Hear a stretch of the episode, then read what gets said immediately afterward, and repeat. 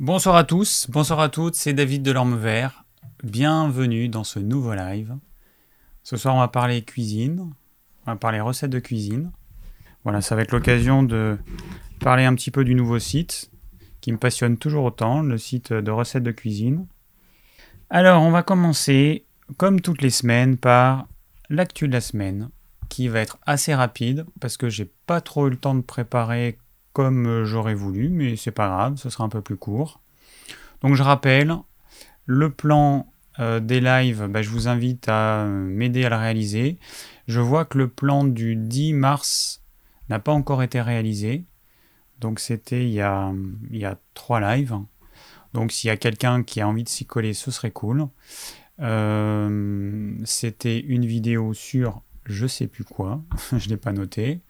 C'est pas grave, mais euh, vous regardez le, live du, du 10 mars. Attends, je vais regarder en même temps. Tac. Et euh, voilà, donc sinon, eh ben, euh, si quelqu'un peut participer, pour pas que ce soit toujours les mêmes personnes, peut participer à la réalisation du plan du live de ce soir, eh ben, ce serait cool. Hop, voilà, je vais regarder qu'est-ce que c'était le 10 mars, car je sais plus de quoi on a parlé. Alors, voyons voir. Hop, c'est ici. J'y arrive, j'y arrive. Le 10 mars, nous avons parlé. Ah oui, sans gluten, sans lait. Euh, ok. Euh, est-ce bien nécessaire? Ok, donc c'était ça en fait, le thème, euh, le thème d'il y a trois lives. Alors ce soir, voilà, donc le plan, j'en ai parlé. Je vais commencer par quoi? Bah, Mon repas du jour. Alors à midi, j'ai mangé euh, j'ai mangé en entrée une soupe aux orties. Alors en ce moment, je suis en train de faire plein de recettes avec des orties. On a mangé beaucoup de crudités, puis là on en a un petit peu marre. Donc hier on a mangé des crudités, à midi on a mangé une soupe aux orties. Donc j'ai déjà mis plusieurs recettes de soupe aux orties sur le site, et enfin sur le site de cuisine. vous pouvez voir, il y a des jolies photos. J'essaie je, en même temps de cueillir des fleurs qu'il y a actuellement évidemment pour faire des belles assiettes, parce que la soupe aux orties à la base, elle a une couleur pas très jolie. Et j'en ai fait trois, je sais plus si j'ai fait trois ou quatre euh, variations de cette recette de soupe aux orties. Moi, je mets pas de pommes de terre. À la place, je mets des courges, potimarron, butternut. Et, euh, et puis, on peut rajouter de l'huile d'olive, on peut mettre des épices, on peut mettre plein de choses. Donc, j'essaie un petit peu de varier. Les orties, moi j'en mets beaucoup. Par rapport à la plupart des gens, j'en mets beaucoup. Je me suis amusé à regarder des recettes. Enfin, je me suis amusé à voir ce que je pouvais manger là. Donc, il y a différentes recettes qu'on trouve sur le net. Et il y a certaines recettes qui me font un petit peu marrer. Quand je vois la quantité infime de plantes sauvages que mangent les gens, c'est du style on fait une pâte à beignet, on met ça dans un gaufrier et on met une tête d'ortie par. Euh, en fait, c'est des triangles. Par triangle, de, euh, de, de, je sais pas quoi, de beignet gaufre. Mais du coup, c'est infime. Moi, pour faire ma soupe aux orties pour deux, je mets 100, 100, entre 100 et 150 grammes de tête d'ortie. Ça fait je sais pas combien de dizaines de têtes, mais ça fait un, un, bon gros volume. Et, donc, moi, ce que je déplore, c'est que la plupart des recettes qu'on trouve, il y a une, quantité infime de plantes sauvages. Et par contre, il y a une quantité importante de, euh, bah, généralement, c'est des beignets, c'est tout un tas de choses qui sont pas forcément top au niveau santé. Et c'est plutôt une excuse pour manger des, des plantes sauvages, mais c'est surtout ce que les gens mangent, c'est surtout euh, bah, une, pâte à, une pâte à gouffre, une pâte à beignet, donc c'est plutôt un, une recette plaisir plutôt que santé. Voilà, donc euh, comment se donner bonne conscience? On rajoute une petite pincée de plantes sauvages, et puis on se fait, euh, on se fait des beignets. Voilà. Donc euh, je vais essayer d'autres choses. Je vais essayer le plantain, j'ai pas encore essayé. J'ai essayé les fleurs de plantain, c'est super bon, c'est un petit goût de champignon, mais il faut attendre encore un petit peu. Enfin les fleurs en bouton. Et, euh, et là je vais essayer les feuilles parce qu'on a du beau plantain là qui commence. Le gratron, j'ai goûté cru, c'est pas top. je vais essayer cuit, mais cru, il y a une amertume. Bon, c'est pas top. Voilà, donc tout ça pour dire que à midi, on a mangé une soupe aux orties avec un petit peu d'aillé, euh, coupé finement. Ensuite, on a mangé une recette que j'ai pas encore mise, mais que je vais bientôt mettre. C'est des petits choux farcis. J'avais déjà fait une vidéo l'année dernière, je crois, à la même époque.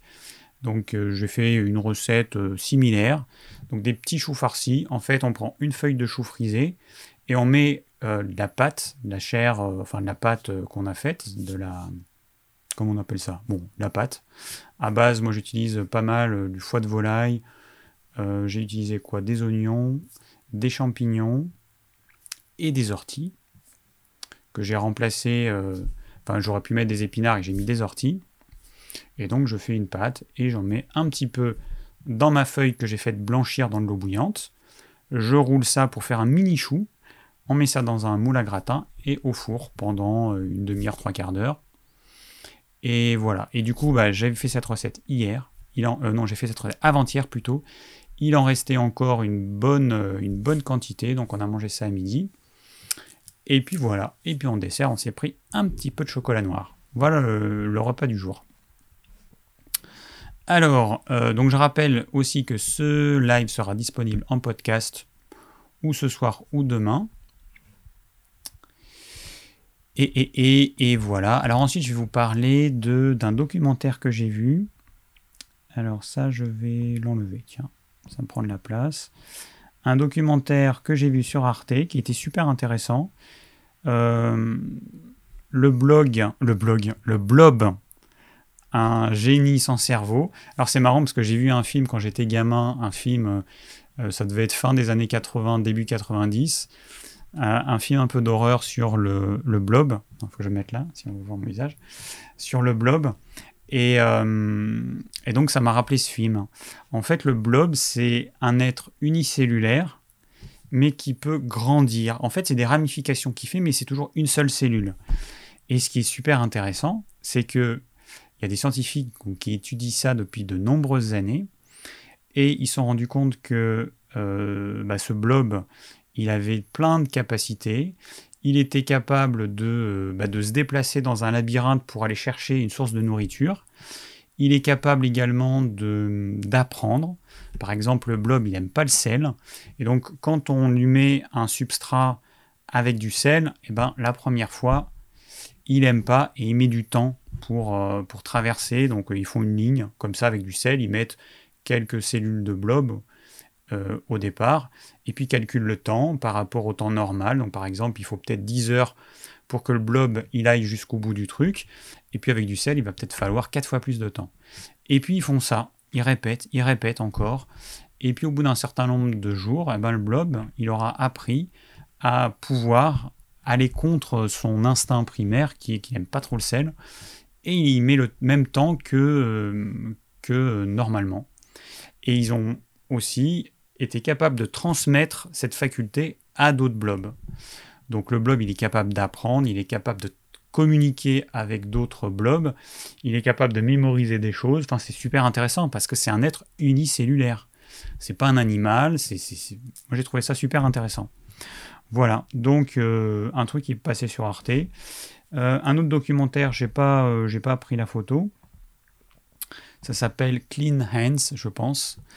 Euh, c'est un documentaire qui est tout à fait à l'heure du jour, qui explique comment, notamment, un, médecin suisse a été, comment on peut dire, a été responsable de la création du gel hydroalcoolique, enfin de sa création et puis de son développement et du fait que ça a été, ça a été diffusé à travers le monde. Il est allé dans des hôpitaux à travers le monde nous, ça nous paraît un petit peu normal, mais bon, il y a des hôpitaux, euh, notamment en Afrique, où ils n'ont pas de ressources premières, ils n'ont pas de quoi fabriquer, enfin, ils n'avaient pas de quoi fabriquer ce gel hydroalcoolique. Depuis, on, leur a, on les a incités à produire eux-mêmes de l'alcool, puis il y a d'autres substances, de l'alcool pour faire eux-mêmes leur gel hydroalcoolique, pour pas qu'ils dépendent des autres pays du monde. Et aujourd'hui, euh, bah, c'est devenu normal, mais ça s'est pas fait comme ça du jour au lendemain. Il y avait eu beaucoup de réticence au début. Donc euh, j'ai trouvé ça hyper intéressant de voir que c'est quelque chose qui s'est fait il n'y a pas très longtemps. Et euh, parce que le documentaire, il datait de... Je sais plus si c'est 2015 ou 2017. Voilà, donc c'est quelque chose de récent. Voilà, l'ordre du jour. Alors bon, je vous ai pas demandé comment vous alliez, euh, s'il y avait des personnes qui étaient, euh, qui étaient, qui avaient été infectées. de mon côté, ça va, pas de problème. Mon copain, peut-être qu'il a été infecté. Il sait pas trop parce qu'en fait, c'est un, peut-être qu'il a eu une forme hyper atténuée, mais c'est tellement léger qu'en fait, il sait pas. Il sait pas et moi non plus. Moi, j'ai strictement eu aucun symptôme, aucune fièvre, rien. Mais lui, en fin de journée, il avait des maux de tête. Après, il a eu une petite gêne au niveau des poumons, comme un petit point, mais bon, très très léger. Voilà. Mais en dehors de ça, en fait, il n'y a pas eu grand-chose. Donc, euh, donc est-ce que c'est ça ou est-ce que c'est pas ça? Bah, je pense qu'on ne le saura jamais, puisque du coup, euh, de toute façon, on ne peut pas se faire tester. Voilà. Donc euh, tout va bien. Donc j'espère qu'aussi vous allez bien. Il euh, y a Marianne qui me dit le gaillet, gratteron, il faut manger juste les petits plumets terminaux de la plante. Oui, oui, je sais bien. Euh, j'en ai des tonnes. En ce moment, ça pousse comme du chien dent.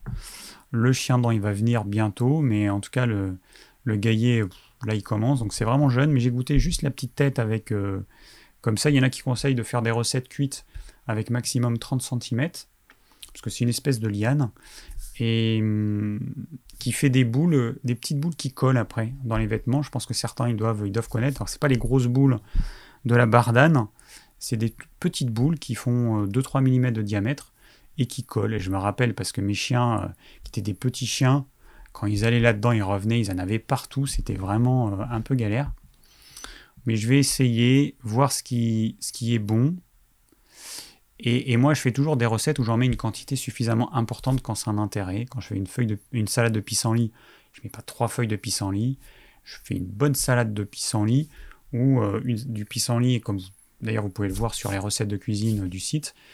Euh, je mets un petit tas de pissenlit, un petit tas d'autres choses, mais j'en mets quand même une certaine quantité pour que ça ait un intérêt, parce que c'est vrai que les plantes sauvages sont plus riches au niveau nutritionnel, au niveau nutritionnel, au niveau nutritionnel, c'est indéniable. Mais si on en met une quantité infime, ça n'a pas d'intérêt. Il faut quand même qu'il y en ait suffisamment. Euh, voilà, et eh ben c'est tout pour euh, l'actu de la semaine. Euh, j'ai rien d'autre à dire, je pense pas. Non, voilà, j'oublie rien. Donc ça aura été rapide. Alors, on va parler donc. Euh, ah, mais attendez, je peux vous montrer aussi. Euh, attendez, en même temps que je parle, je réfléchis. Euh, je vais faire ça.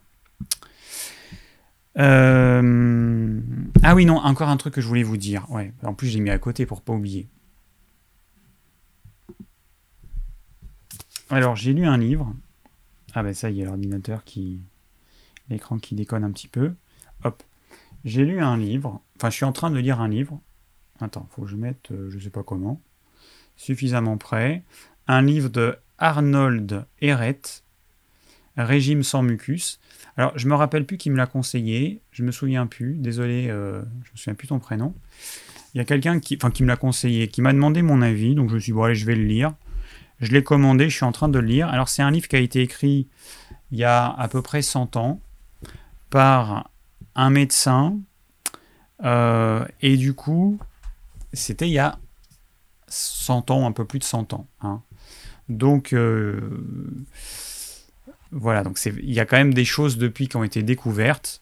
Il y a, alors, moi, ce que je trouve intéressant, c'est que dans, enfin, intéressant, je vais un peu critiquer, hein, mais dans ce type de livre, il y a des choses qui sont fausses. Il y a des choses qui sont dites qui sont fausses. Par exemple, lui, il va dire que le cœur, c'est pas une pompe, c'est juste une valve, et que c'est le sang qui, en, fait, ce sont les poumons qui jouent le rôle de pompe, et c'est le sang qui va faire fonctionner le cœur. C'est le flux du sang qui va faire fonctionner le cœur. On sait que c'est, faux. Hein. Il y a plein de choses comme ça au, niveau physiologique qui sont fausses. Le seul problème, c'est que c'est un livre qui a été réédité il n'y a pas très longtemps, et qu'il y a des personnes qui pourraient croire que c'est quelque chose d'actualité. Euh, alors, après, il y a la religion qui est mêlée avec ça, puisque euh, on va parler du régime, du meilleur régime, le régime euh, que Dieu aurait pu créer. Il parle de la création, alors avec l'histoire de la pomme, d'Adam et Ève. Donc on revient toujours sur les mêmes inepties. Les fruits, c'est la meilleure chose pour l'être humain, ce qui est complètement faux. Hein. C'est faux et archi faux. Euh, et, on revient toujours, c'est les mêmes inepties euh, que l'humain euh, descendrait du singe, aurait le même tube digestif que le singe et donc devrait manger des fruits. Donc déjà, les singes ne mangent pas que des fruits, c'est encore faux. Enfin, il y a plein de choses fausses. Par contre, j'ai retrouvé des choses que, par exemple, que certains vieux naturaux disent, comme Irène Grosjean. donc c'est pas péjoratif, c'est juste que voilà, les, elle a, elle a, elle quel âge? 80, je sais plus, 84 ans. Euh, et, euh, et, donc il y a des choses que certains naturopathes disent et qui, bah, qui sont fausses, quoi, enfin qui sont des inepties. Et moi j'ai retrouvé vraiment, quasiment mot pour mot, euh, certaines choses qu'elle a dites dans ce livre. Donc j'imagine qu'elle a dû le lire, qu'elle a dû le prendre comme référence.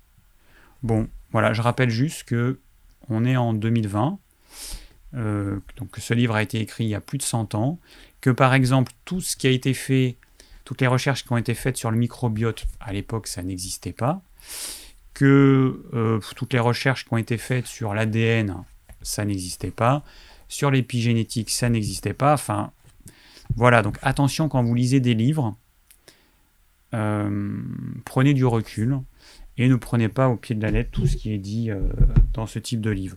Bon, je vais finir de le lire. Ça reste quand même intéressant parce que bah, du coup, je peux donner mon avis. Hein. Il y a des gens qui me demandent euh, mon avis. Je pourrais donner. Euh, ah, elle a 90 ans, Irène Grosjean, depuis quelques jours. Ok. Eh bien, très bien.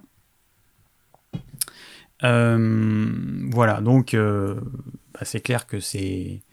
Elle a donc 44 ans de plus que moi.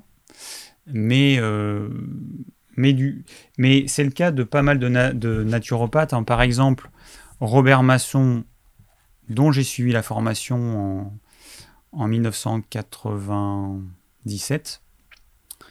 Eh ben, j'ai revu une conférence en 2000 je sais plus exactement, mais bon, peu importe, 2017 à peu près, bon, c'était quelques années avant son décès, parce qu'il est décédé euh, l'année dernière. Et j'ai revu une conférence, et en fait, il disait exactement la même chose que euh, ce qu'il disait déjà à l'époque dans les cours qu'il faisait, donc 20 euh, ans plus tôt, ouais, 20 ans plus tôt. Donc, et je me dis, bon, c'est un peu, c'est un peu c'est un peu dommage qu'il n'ait pas adapté certaines choses parce que euh, à l'époque, le microbiote, euh, on parlait de la flore intestinale, mais c'était pas aussi développé. L'épigénétique, c'est pareil. On avait, on avait conscience qu'il euh, pouvait y avoir quelque chose, mais c'était pas aussi développé. Et donc, lui aussi, il n'avait pas mis à jour certains trucs. Et il y a des conseils d'ordre alimentaire qu'il donne, pour lesquels moi, je suis pas du tout pour, même je suis contre. Par exemple, lui, il conseillait un, goûter. Moi, je un adulte, il n'a pas besoin de conseiller un goûter. Il conseillait du coup 3 à 4 repas par jour, matin, midi, goûter et soir. Pour moi, c'est beaucoup trop. Donc euh, voilà, donc c'est pas. Euh, je dis que Ygraine Grosjean a, dit des choses qui se qui tiennent pas la route. Bah, Robert Masson, qui pour moi a été un prof qui m'a beaucoup appris, bah, il n'empêche que il y a des trucs euh, pareils, il ne s'est pas actualisé. Voilà. Et bah, alors peut-être que moi, dans X années, ça m'arrivera aussi. Peut-être que je ne sais pas, quand on atteint un certain âge, on a plus de difficultés à s'actualiser, ce qui peut paraître normal. Hein. Mais, euh, mais c'est vrai qu'il y en a, ils sont restés dans le passé. c'est dommage. Voilà, c'est dommage. Donc, passons à nos questions. Live de ce soir, on va parler de, la cuisine. Ok, je regarde un petit peu euh, qui est là. Bon, il y a pas mal de monde. Bonsoir à tous et bonsoir à toutes. Ouais, ok. Bon, je vais pas vous nommer individuellement, mais euh, je vous vois. Voilà, je vois euh, sur mon écran toutes les personnes qui sont là. J'en reconnais la plupart. Ok, ok. Bon, et eh ben on va passer aux questions-réponses. Mhm. J'y suis, j'y suis. Alors, c'est parti mon kiki. Bon, je, regarderai, euh, je regarderai un petit peu les commentaires. Alors, j'ai Mickaël qui me dit vaut mieux 4 repas légers que 2 gros repas gargantuesques. Alors, le. Euh, alors, déjà, deux gros repas gargantuesques, non. Un grand repas gargantuesque, oui, mais deux grands repas gargantuesques, non. Je vois pas qui, ou alors à moins. On va prendre le cas particulier d'un maçon ou d'un grand sportif qui a une dépense calorique énorme et qui a besoin vraiment de beaucoup de calories. Un maçon en hiver qui travaille dans le froid, qui travaille 8-10 heures par jour. C'est quelqu'un qui a besoin de manger suffisamment. Ça, c'est un cas particulier. Mais en dehors de ça, euh, monsieur et madame tout le monde qui vit dans une maison chauffée, qui travaille dans un bureau chauffé, qui a une activité physique inexistante ou modérée ou légère, euh, à ce moment-là, deux repas par jour, ça suffit amplement. Un repas, je rappelle que un repas, c'est une réaction chimique qui prend un temps. Si on fait un repas normal, ça va prendre un certain temps et il y a un temps qui est euh, qu'on ne peut pas réduire. Par exemple, je vais vous donner un exemple tout simple. Si vous faites cuire du riz complet, si vous faites cuire 100 g de riz complet, et si vous en faites cuire 200, est-ce que le temps de cuisson il va changer? Bah non, ce sera exactement le même temps de cuisson, parce que c'est une réaction chimique. Hein. Il faut comprendre que la cuisson, c'est une réaction chimique. C'est la chaleur qui va agir. Cette chaleur, elle va agir au niveau des molécules pour les attendrir, pour changer euh, certains euh, sucres complexes en sucres un petit peu moins complexes. La chaleur, c'est quand même une réaction chimique. Dans notre corps, la chaleur, elle est beaucoup plus basse. On est à 30, entre 37 et 40 degrés au niveau de l'estomac. 37 degrés, c'est certains organes externes. Et puis à l'intérieur, c'est un petit peu plus chaud. Le foie, il est à je ne sais plus combien, 40 degrés, 42. Tous les organes ne sont pas à la même température. L'estomac, il fait partie des organes qui sont chauds. Donc rien qu'au niveau de l'estomac, on va avoir une cuisson qui serait beaucoup trop lente. Donc du coup, on va avoir le recours à des petits euh, outils qu'on appelle des enzymes. Ces enzymes vont permettre d'accélérer cette cuisson, euh, cette réaction chimique, mais ça demande un certain temps. Quand vous mangez un repas complet avec une protéine animale, avec des légumes crus, avec des légumes cuits, peut-être un féculent, du gras, ça va demander un certain temps. Que votre repas soit petit ou un peu plus grand, il y a un temps euh, euh, minimum. Voilà, on ne peut pas faire autrement, c'est une réaction biochimique. Donc faire quatre petits repas, ça veut dire quoi? Eh bien ça veut dire qu'à chaque fois dans ton estomac, tu vas remettre des aliments alors qu'il est en train de digérer le repas précédent. À moins de manger une pomme, sinon c'est pas possible autrement. Il y a des personnes qui digèrent un peu plus vite, des personnes qui digèrent un peu plus lentement, mais il n'empêche que la température de l'estomac pour tout le monde c'est à peu près la même, qu'on a les mêmes enzymes, pas forcément dans les mêmes proportions, parce qu'il y a des personnes qui sont capables de produire un peu plus, un peu moins, mais en tout cas on reste dans un ordre de grandeur qui est assez proche. Hein. À, une, ou deux heures près, de temps de digestion, c'est assez proche suivant les individus. Donc il faut comprendre ça, c'est que la digestion, ça demande un temps, et que beaucoup de gens se trompent et se leurrent en pensant que la digestion est finie, parce qu'ils ont une hypoglycémie, parce qu'ils ont mangé un dessert sucré, parce qu'ils ont mangé du sucré durant leur repas, des aliments à indice glycémique élevé ou trop de glucides, trop de pain, trop de pâtes, trop de riz, trop de pommes de terre, etc. Du coup, quelques heures après, ils ont ce qu'on appelle une hypoglycémie réactionnelle qui leur crée une faim, mais l'estomac, n'est pas encore complètement vide. C'est juste parce que le repas, eh ben, il n'était pas comme il fallait. Bon, je ferme la parenthèse. Euh, et je reviens à nos questions de cuisine. Alors, est-ce que déjà on va voir des questions de cuisine? Ça va être le suspense. Alors j'ai Zined, qui est une femme, qui nous dit, euh, alors je suis très contente de votre connaissance qui est venue par hasard d'une vidéo que j'ai regardée. Ma question, le thème, c'est la cuisine.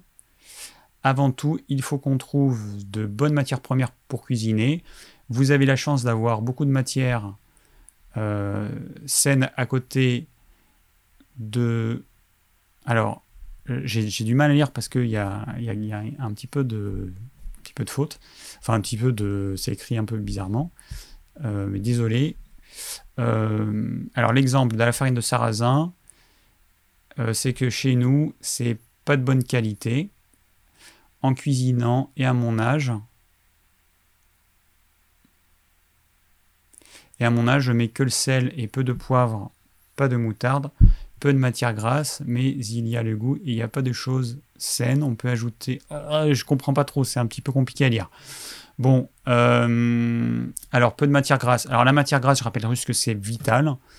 Euh, mettre trop de gras ou du mauvais gras, des huiles végétales notamment, euh, raffiné, à part l'huile d'olive, c'est la seule que je conseille. Sinon, du bon beurre, du bon gras animal, ok.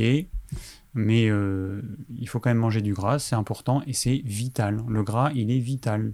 Les glucides, c'est pas vitaux. Les, glucides ne sont pas vitaux. Le gras, il est vital. Alors, c'est quoi la question? Je ne fais pas, je ne fais pas des médicaments, mais je souffre parfois. Euh, alors, la question, c'est comment cuisiner sainement, astuces et les bases nécessaires à tout le monde.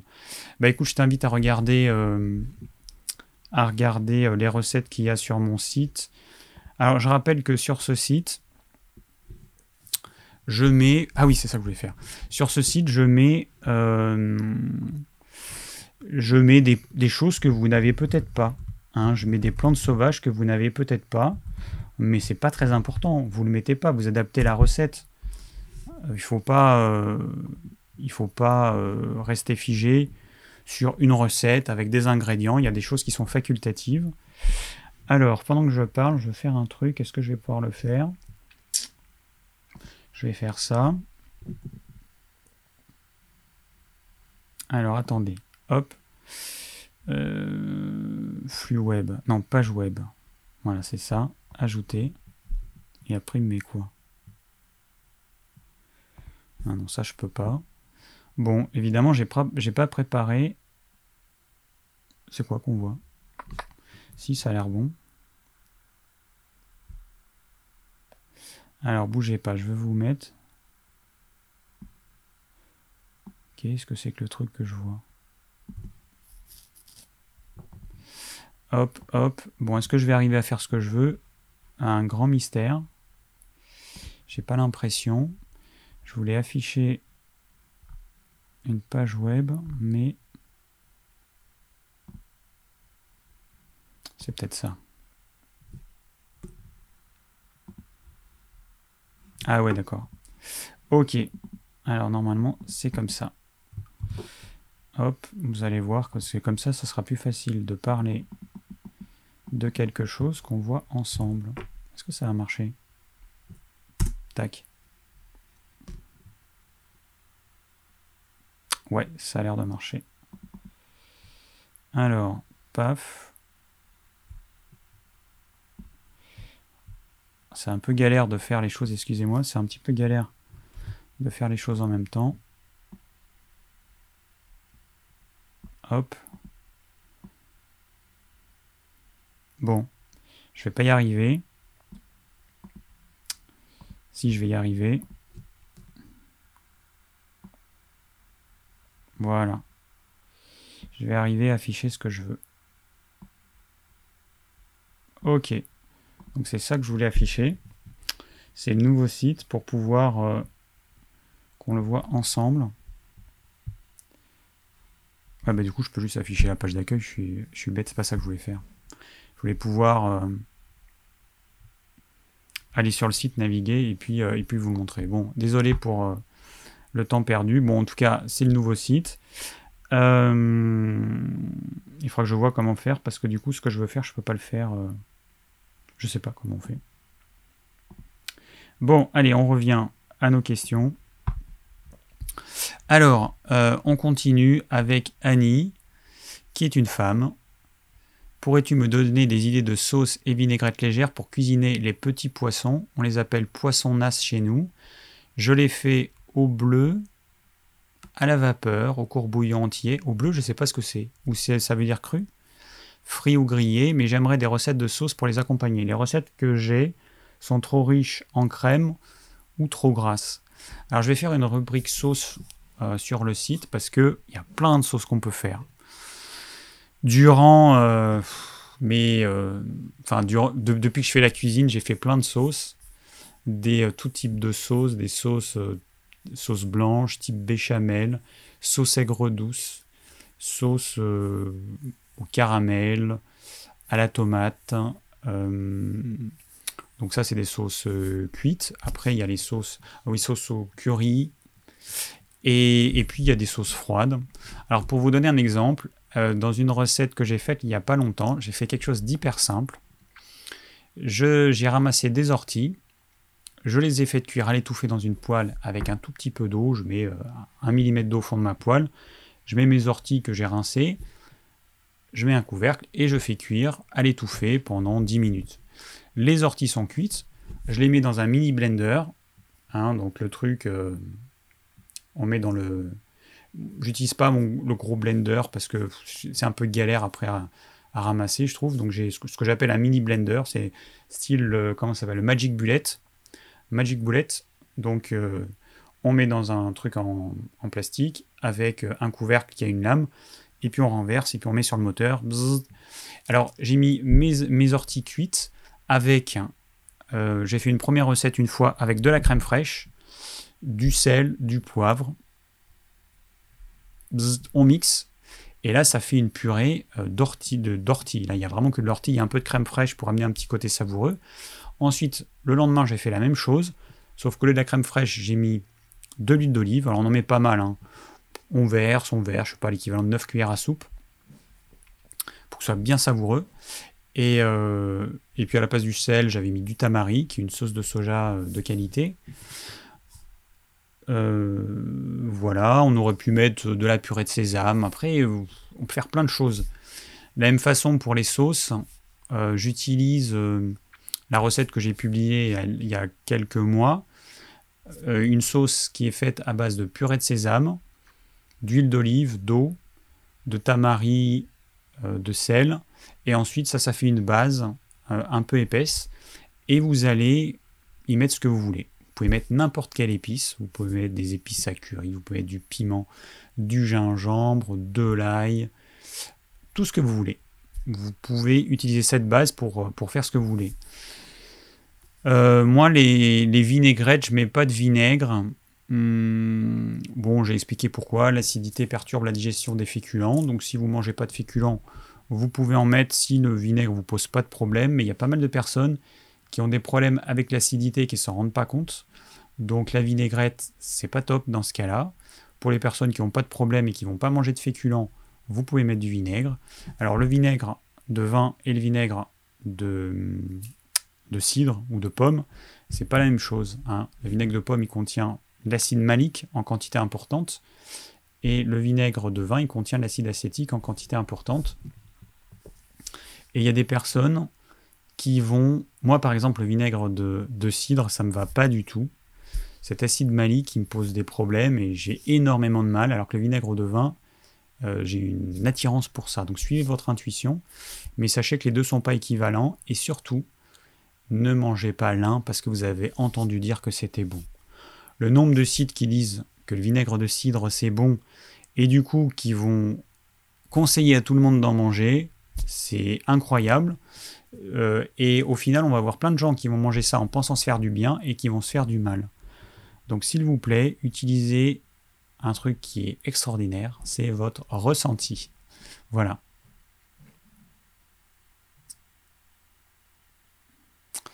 Alors il y a Nico euh, qui me dit fais un live sur ton jardin et la permaculture. Je sais pas si ça va intéresser beaucoup de monde en fait. Je voulais le, faire, mais bon, j'ai pas encore beaucoup d'abonnés sur, euh, la chaîne Les Deux Saules, puisque j'ai fait deux vidéos, j'ai pas eu le temps de la développer. Là, je suis en train de préparer des vidéos. Mais je sais pas si ça va intéresser beaucoup de gens en fait. Pour ça, je voulais pas trop mélanger les deux. Alors, qu'est-ce qui a été dit? Alors, euh, Ah oui. Alors j'ai Pauline. Euh, bonsoir à tous. Puisque tu en parles, que conseilles-tu comme repas dense euh, et suffisamment calorique pour les grands sportifs Alors, bah, c'est pas compliqué. Hein. Tout ce qui est pas dense, c'est les fruits, les légumes, tout ce qui contient beaucoup d'eau. Et tout ce qui est dense, ça va être protéines animales, ça va être les, lipides, les huiles, le beurre, ça va être euh, les glucides complexes. Voilà, tout ça c'est dense. Et du coup, ben voilà, la solution, ça va être de diminuer la part de légumes, d'augmenter la part de protéines animales. Alors on reste quand même à une certaine limite parce qu'après ça sert pas à grand chose. Donc euh, on prend ces protéines animales, on augmente la part de bons gras et, euh, et puis euh, les glucides complexes. Voilà.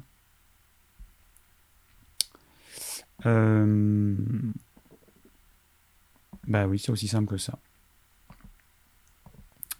Alors, next. Tac, toi je te ferme si j'y arrive. Ok.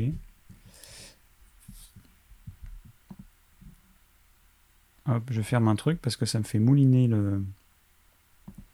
l'ordinateur. Voilà. ça, ça veut pas. Ça va vouloir. Alors, prochaine question. Ah, je vois, il y a Jacob. Non, Audrey, pardon. Euh, les orties, vous prenez les tiges et feuilles. Alors, je prends la tête. Donc, la tête, il y a toute petite feuille, il y a deux feuilles juste en dessous. Et je descends d'un étage et j'ai deux feuilles plus grandes. Voilà, je prends tout ça. Si tu descends plus bas, la tige, elle devient assez fibreuse et c'est pas, euh, c'est pas agréable parce qu'on va avoir plein de fils.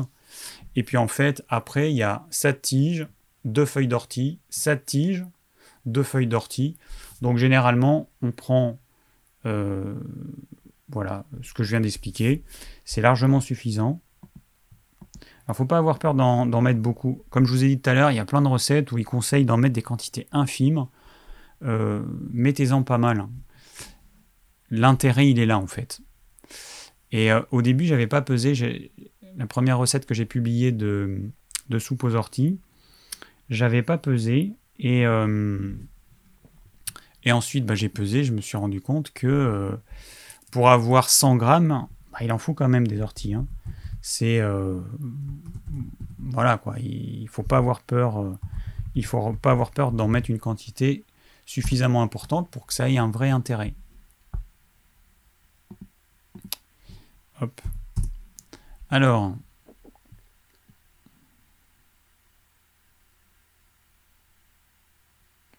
Bon, apparemment, il y a plusieurs personnes qui sont intéressées par un live euh, jardin permaculture. Alors, bah, écoutez, on pourra faire ça. Hein. Je vous partagerai mon expérience. Et, euh, et puis, bah, on verra du coup. Hein. Euh, ouais, je peux programmer ça. Ok, ok. Alors, hop. Alors, excusez-moi. Petite manipulation. Bon, ce truc-là, il ne veut pas partir. Donc, ça ne me bloque pas l'ordi. Euh, bien, alors.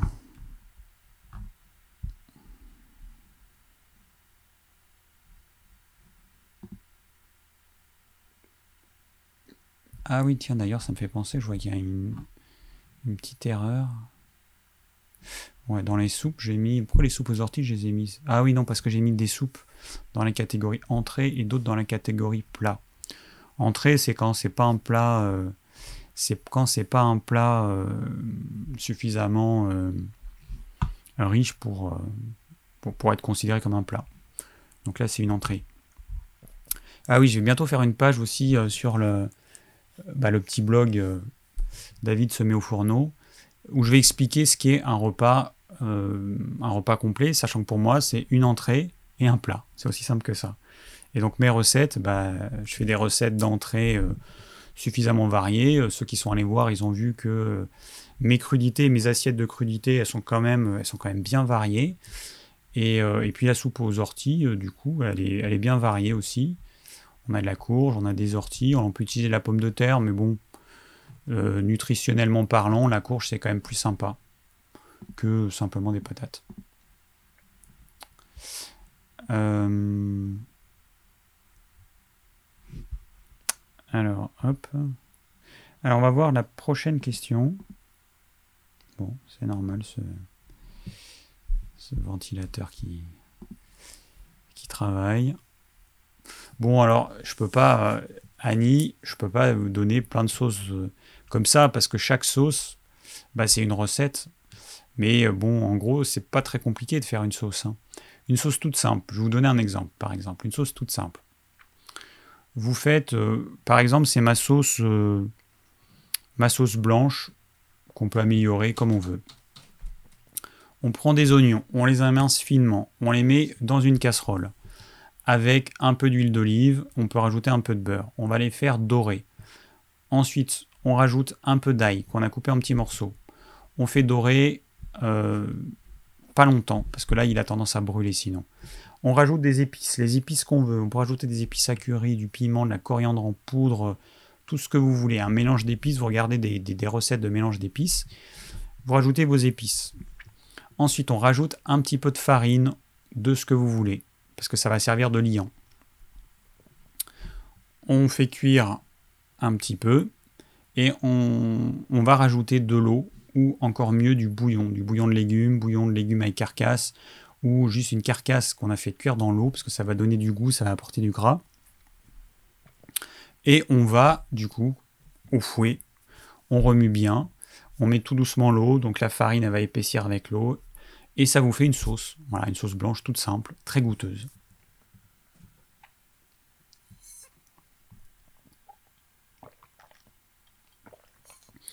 Mais je mettrai des recettes de sauce.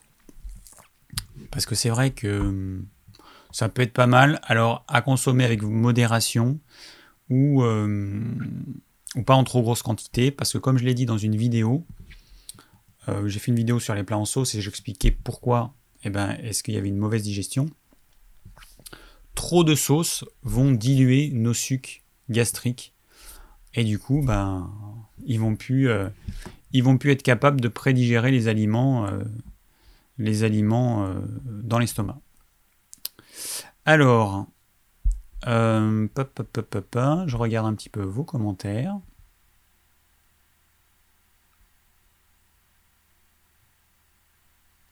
Alors, Joris, j'ai ramassé des orties et je les ai séchées la semaine dernière.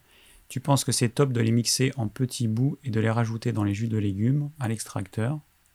Mais si tu les as fait sécher, tu veux rajouter des feuilles d'ortie séchées? Alors comme je comprends pas trop, donc on peut rajouter des orties fraîches dans ces jus de légumes. Je l'ai fait. Alors faut pas en mettre trop. Les plantes sauvages dans les jus de légumes, j'ai fait une, vidéo là-dessus. J'en avais mis trop, mon jus était imbuvable. Euh, à la caméra, j'ai fait style que ça allait, mais bon, il était quand même hyper fort et pourtant, euh, je suis quand même habitué euh, à, manger des goûts forts, enfin à manger des choses qui ont un goût fort. Donc attention avec les plantes sauvages, faites des tests parce que ça peut rendre le jus imbuvable. Si c'est sec, euh, si tu as fait des feuilles d'ortie séchées et ensuite que tu les pulvérises, eh ben tu peux mettre avec n'importe quoi. Tu peux mettre avec tout ce que tu veux. Après, quand on fait sécher, on perd une partie des nutriments, comme la vitamine C, comme certains nutriments fragiles, mais pas les autres. Hein mais certains nutriments, oui. Alors, Sylvie qui nous dit une sauce que j'aime, c'est épinard crème. Ah bah ça, c'est clair que c'est plutôt savoureux. Que penses-tu de la taïna? Donc, la taïna, j'imagine que c'est ce qu'on appelle le taïné ou la purée de sésame. Et eh bah, j'en pense euh, du bien, sauf pour les personnes qui ont des problèmes avec les phosphates, parce que c'est riche en phosphates.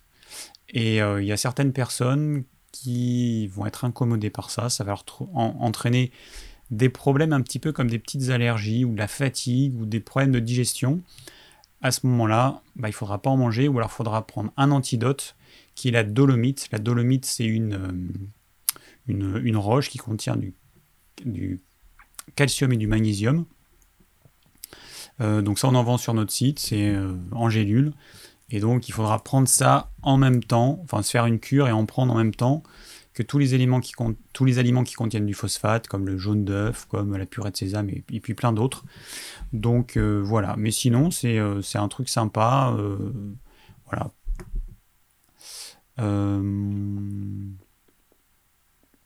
Alors, ok, bon. Ou du vinaigre de vin, effectivement, comme dit Joël. Le vinaigre de vin qui est un petit peu un antidote au phosphate. mais là encore, les personnes qui sont sensibles à l'acidité, dont je fais partie, pourront pas trop en prendre. Et euh, voilà. Et puis si on mange euh, des féculents dans le même repas, ça va poser des problèmes. Donc c'est pour ça que le vinaigre de vin, effectivement, c'est un bon antidote, mais qu'on ne peut pas utiliser systématiquement. Alors, euh, j'en étais où moi? Alors j'ai Pauline, qui nous, donc qui est une femme. Ah, je sais même pas pourquoi je le dis. Euh. Je le dis quand. Il euh, faut que je le dise quand il peut y avoir un doute. Mais bon, c'est un peu débile ce que je dis. Peu importe. Alors. Euh, ah non, mais ça, ça n'a rien à voir, Pauline. Non, ça n'a rien à voir. C'est pas dans le thème du jour. Alors, j'aimerais avoir votre avis concernant la cure d'herbe. Donc ensuite, il y a Pauline qui me remet un truc. Euh, la cure d'herbe de blé, qu'en pensez-vous? Merci pour vos vidéos de qualité. Ah, que dire? Alors déjà, est-ce que c'est une cure de fraîche ou en poudre déshydratée? C'est pas la même chose. Bon. Ça fait partie de... Moi, dans ma vision des choses, je me dis, instinctivement, enfin euh, là dans ma tête aussi, je me dis mais pourquoi est-ce que tu vas faire une cure d'herbe de blé? Commence par avoir une alimentation qui est adaptée à tes besoins. Voilà ce que je me dis. Donc des fois je le dis pas, je dis ça dans ma tête mais euh, mais j'exprime pas. Mais voilà. Mais pourquoi est-ce que vous voulez faire des choses compliquées? Pourquoi est-ce que vous voulez soit dépenser votre argent à un truc qui coûte hyper cher, soit vous casser les pieds à cultiver votre, à faire pousser vos germes de blé, à les couper et tout. Pourquoi est-ce que vous voulez faire ça? La quantité de nutriments, elle est un petit peu mieux que une simple salade verte. Ok, mais un petit peu mieux, mais euh, c'est pas euh, c'est pas extraordinaire non plus. Voilà. Moi, euh, c'est, c'est, je me dis, mais arrêtez de vous compliquer la vie, arrêtez de chercher le produit miracle, ayez juste une alimentation qui vous correspond, c'est tout.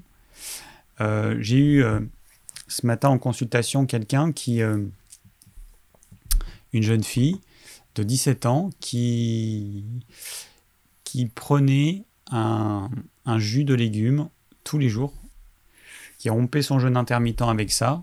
Et puis, bah, elle avait naturellement pas une appétence pour ça. Et en plus, comme c'est un tempérament lymphatique, l'excès de cru, ça lui va pas du tout. Et en plus, on est en hiver là, on est encore une saison froide. Et bah, je lui ai expliqué les choses et elle a, elle a, compris que c'était pas du tout adapté pour elle et qu'en plus elle avait quand même l'intuition que c'était pas top pour elle, mais elle le faisait parce qu'elle avait vu les vidéos de Thierry Casasnovas qui conseille les jus à tout le monde et qui a cette faculté d'arriver à conseiller un peu tout à n'importe qui. Par exemple, il, pourrait vendre du sable à un Israélien sans aucun problème. Donc, euh, alors c'est un don, mais il y a le revers de la médaille, c'est que les gens n'ont pas assez de recul et du coup, eh ben, ils vont, euh, ils vont euh, appliquer ce qu'il dit comme parole d'évangile. Donc attention, voilà. Et donc elle, c'était son cas, elle avait écouté les vidéos de Thierry et elle faisait des jus alors qu'elle elle ressentait que c'était pas bon pour elle. Voilà. Donc Pauline, voilà, moi ce serait mon conseil. Euh, Alors, cela garde ses nutriments. Euh, je sais pas de quoi. Ah oui, Joris. Ben, tu parles des orties déshydratées. Donc, si tes orties elles sont déshydratées, la vitamine C, tu l'oublies. Hein. la vitamine C, c'est la vitamine la plus fragile. Tu l'oublies. Il y a euh, peut-être une vitamine B aussi qui sera peut-être aussi euh, dénaturée ou détruite. Je ne sais pas comment on peut dire. Mais bon, tu auras une bonne partie des nutriments, les oligo-éléments, les minéraux, tout ça, ça va pas bouger. Bon, voilà. Mais euh, et puis après, c'est sensible à la lumière, donc toutes vos plantes que vous faites sécher, par pitié, dans des bocaux en verre dans votre cuisine, parce que en quelques semaines, déjà, vous allez voir que votre plante, elle va changer de couleur. Et il y a une partie des nutriments qui vont être détruits. Donc, soit vous mettez dans des bocaux opaques en métal euh, ce que vous voulez, ou alors dans des bocaux en verre que vous mettez dans un placard qui est complètement à l'abri de la lumière. Moi, c'est ce que je fais. J'ai toutes mes herbes aromatiques, euh, euh, mes, mes épices que j'achète toujours entières. J'ai toujours des graines entières, des plantes entières. C'est dans des bocaux en verre, dans un placard opaque. C'est hyper important. Et vos épices, c'est pareil, hein, les petits trucs d'épices, si c'est dans, des petits trucs en verre, si c'est transparent, eh ben, ça doit être dans un endroit qui est complètement opaque. Sinon, vous allez perdre, euh, vous allez perdre euh, les arômes et les principes actifs, euh, les nutriments. Alors ça va venir euh, Vincenza, patience, tu es où? Est-ce que tu as posé une question pour dire ça? Qui me dit, euh, s'il vous plaît, est-ce qu'on peut avoir euh, les réponses aux questions posées à l'avance? Je prends un peu de temps parce qu'il n'y a pas eu beaucoup de questions, il y en a une dizaine, dont déjà une qui est hors sujet. Mais du coup, voilà, je prends un peu plus de temps parce que je vois que j'ai pas beaucoup de questions. Donc t'inquiète pas. Mais Ouais, je sais pas si tu as posé euh, des questions, mais en tout cas, je vois pas ton pseudo euh, dans les questions euh, Vincenza. Donc, bon. Alors, voyons, voyons, qu'est-ce qu'on a encore? Nous avons bah, Hugo. Allez, Hugo, hop, que, quelle est ta question? Alors, lorsqu'on a beaucoup de légumes laités, hormis. Attends. Ah, que faire? Donc, lorsqu'on a beaucoup de légumes laités, hormis les congelés, que faire pour stocker? Les conserver. Dans les pots, ça demande d'être pasteurisé et donc pas intéressant. La lactofermentation, tu n'es pas forcément pour car ça acidifie. Du coup, comment faire des stocks, euh, des gros stocks, hormis la congélation? Pour les confitures, aurais-tu une recette pas full sucre et contenant les bienfaits des fruits? Alors, plusieurs questions. Première chose, Hugo, euh, moi je conseille de manger des produits de saison. Donc il n'est pas question de faire, enfin pour moi, de faire des stocks faramineux, ça n'a pas trop de sens. En été, on mange les légumes qu'on a. On peut en, faire un petit peu. Alors moi, moi, je conseille plutôt la congélation parce que c'est ce qui dénature le moins le goût et les nutriments. Euh, bah, la stérilisation, alors c'est pas une pasteurisation, c'est une stérilisation qu'on fait, hein, quand on fait euh, des conserves, du coulis de tomate et tout. Donc c'est-à-dire qu'on va mettre dans des bocaux et on va faire cuire, on va faire bouillir pendant un certain temps qui varie, mais en à peu près une demi-heure, on va dire. Et euh, voilà, donc c'est une stérilisation. Donc là, on tue toutes les bactéries, mais toutes les vitamines sensibles, elles sont toutes détruites. Là, c'est radical. Alors la lactofermentation, je suis contre parce que bah, parce qu'on crée un produit qui est acide, qui va acidifier les personnes qui, comme moi, ont du mal avec les acides faibles. Et aujourd'hui, il y a plein de gens qui prônent la lactofermentation comme le truc idéal pour tout le monde. Alors encore une fois, c'est une aberration parce que autant ça peut être bien pour certains, autant ça peut être un véritable poison pour d'autres. Le nombre d'années et d'hivers où je me suis forcé à manger de la choucroute crue parce que c'était censé être bon, ça contient des bactéries, patati et patata, alors que ça me, ça me glaçait le sang. Quand je mangeais, ça me, ça me faisait une sensation très bizarre, mais mon corps, mince, que je fasse attention à ce que je fais, moi, ah, je me remets un peu droit, mais mon corps me disait, mange pas ce truc, c'est pas bon pour toi, et pourtant je me forçais. Voilà, j'ai fait ça pendant des années, c'était stupide, mais bon, on apprend de nos erreurs les produits lacto-fermentés. Alors, en termes de vitamines et tout, hein, c'est kiff-kiff. Hein. Par rapport aux légumes crus, Euh, en fait, quand vous allez faire le produit lacto-fermenté, vous allez, il va y avoir, ça va commencer par une diminution de certaines vitamines fragiles, comme la vitamine C, c'est surtout celle-là qu'on regarde, parce que vous allez couper votre légume cru, il va y avoir une exposition à l'air et à la lumière, donc il y a le taux de vitamine C qui baisse. Ensuite, on fait lacto-fermenté, et il y a le taux de la vitamine C qui va réaugmenter, mais par rapport aux produits euh, frais, euh, c'est kiff-kiff. Euh, parce qu'en en fait, il y a beaucoup de gens qui disent oui, ça augmente de façon énorme les nutriments, mais ça c'est toujours pareil, il n'y a pas de chiffres, mais quand on regarde les chiffres, on se rend compte que ah bah non, finalement, il n'y a pas beaucoup de différence. Voilà. Donc voilà pour les produits lacto-fermentés. Donc pas pour tout le monde. Ça peut être bien dans certains cas, mais encore une fois, c'est un aliment acide. Donc si vous mangez ça avec des glucides complexes, eh ben, vos glucides complexes, vous n'allez pas les digérer correctement. Euh, donc moi, je conseille de manger des produits de saison, parce qu'en été, on n'a pas de choux, par exemple. En été, euh, en hiver, on a plein de choux, on a du chou vert, on a, plein de choux. Et euh, enfin, je parle de produits locaux. Après, on peut en importer de je sais pas où. On peut utiliser des serres. Bon, ok, mais moi je parle des produits locaux, de saison. Euh, euh, et, en été, bah, franchement, chaud, on n'en a pas trop envie. On a envie de trucs euh, beaucoup plus frais, beaucoup plus légers. Donc on va manger des tomates, des concombres, de la courgette, etc. Et en hiver, eh ben, les trucs denses, eh ben, finalement, on en a besoin, on en a plus envie parce qu'il y a un petit peu moins d'eau. Et cette eau, les, légumes riches en eau ont tendance à refroidir le corps, le fait d'apporter beaucoup d'eau. Donc les, choses, elles sont bien faites. Donc on peut stocker un petit peu. Moi, j'ai fait un petit peu.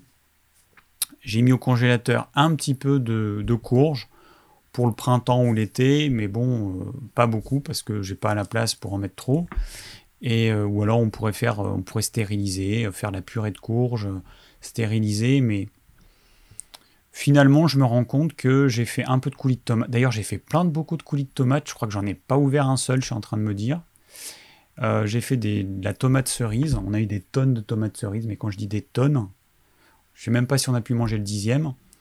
Et, et ben on a, mais j'ai même pas, sais même pas si, si j'ai ouvert un bocal. Ça me fait, en, vous parlant, ça me fait penser, il faudrait que j'ouvre un bocal et que je fasse quelque chose là, parce que dans, euh, on va être en avril, avril, mai, juin, ouais, dans 4 mois, on va avoir les premières tomates, a priori.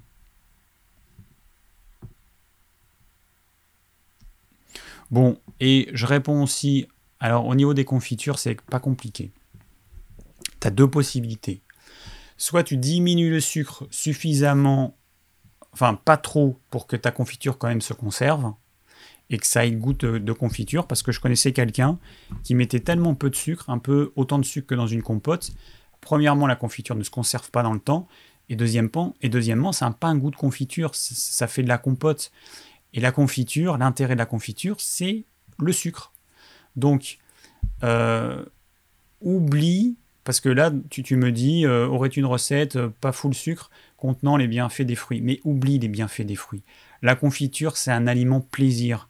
C'est si tu veux avoir les bienfaits des fruits, tu manges des fruits frais, de saison, au bon moment, à la bonne quantité et tout. Mais confiture égale bonbon, égale aliment plaisir. Donc euh, voilà. mais il n'empêche que on peut diminuer quand même la quantité de sucre suffisamment pour. Euh, alors moi j'ai fait des recettes. L'été dernier, j'ai jamais fait autant de confiture de ma vie. J'ai dû faire, euh, je crois, 300 pots de confiture. J'ai eu euh, la folie des grandeurs parce que bah, ça a commencé parce que on a eu des. J'ai commencé avec quoi? Les abricots. On est plein d'abricots. Je me suis dit bah je vais pas. On avait des dizaines de kilos d'abricots, on avait donné aux amis et tout. Ça, ça m'embêtait de les voir par terre s'abîmer. Donc j'ai fait plein de confitures. Et après, je me suis mis aux cerises. Et après, je n'ai pas arrêté de tout l'été jusqu'à l'automne. J'ai fait plein de choses. J'ai fait euh, de la mûre, de la reine Claude, de la mirabelle, de la figue, mais pas n'importe quelle figue. J'ai une figue blanche, succulente. On dirait du miel tellement elle est bonne. Euh, de la framboise jaune, confiture de framboise jaune. j'ai fait cassis, groseille. J'ai même fait groseille à macro pour ma belle-mère parce que elle m'avait demandé ça et c'était un truc d'enfance et tout, elle aimait bien. Enfin voilà, bon, je vais pas, mais j'en ai fait euh, tout ce qui pouvait exister. Euh, j'ai fait la pêche, etc. Parce que j'ai une amie qui, qui me donnait des pêches bio abîmées. Donc voilà, j'en ai fait des tonnes. Donc, et, du coup, tout ça pour dire que suivant les fruits, et eh ben en fait, on peut pas dire je vais telle quantité de sucre pour toutes les confitures. C'est pas possible parce que si on fait de la figue, ce sera beaucoup trop sucré. Et si on fait de la framboise, ce sera pas assez sucré. Donc il y a des fruits qui contiennent plus d'eau, qui sont moins sucrés, il faudra mettre plus de sucre. Parce que sinon ce sera pas bon, ce sera trop acide, ce sera pas bon. Et ça va pas bien se conserver et ce sera trop liquide. Voilà. Moi je mets pas de gélifiant, je mets rien. Euh, j'ai eu des confitures qui étaient un petit peu liquides, mais bon, euh, après, moi, les confitures, j'utilise pour faire des glaces, donc si c'est liquide, je m'en fiche. Et puis j'en ai donné à ma maman, parce qu'en fait, je les ai faites à la base pour ma maman. Euh, je me suis dit, bon, euh, elle a acheté. Euh, alors, il y avait des amis qui lui en faisaient, mais bon, là, bah, il y a une amie qui en faisait, bah, qui en fait plus. Et, je me suis dit, oh, c'est quand même dommage qu'elle achète des confitures. Moi, j'ai plein de fruits. et du coup, bah, j'ai fait des confitures. À la base, c'était pour ma maman. Donc là, elle a son stock et quand on aura pu, euh, bah, je, lui en, en donnerai d'autres parce que bah, j'en ai plein. Bon, on revient à nos questions. Donc tout ça pour dire Hugo, voilà, hein, c'était un petit peu long, mais euh, voilà, c'est mes réponses. Je pars dans des contrées lointaines dans les explications. Alors ensuite j'ai Samuel qui est un homme de... bon, je n'ai même pas besoin de donner l'âge, qui est un homme. Hein.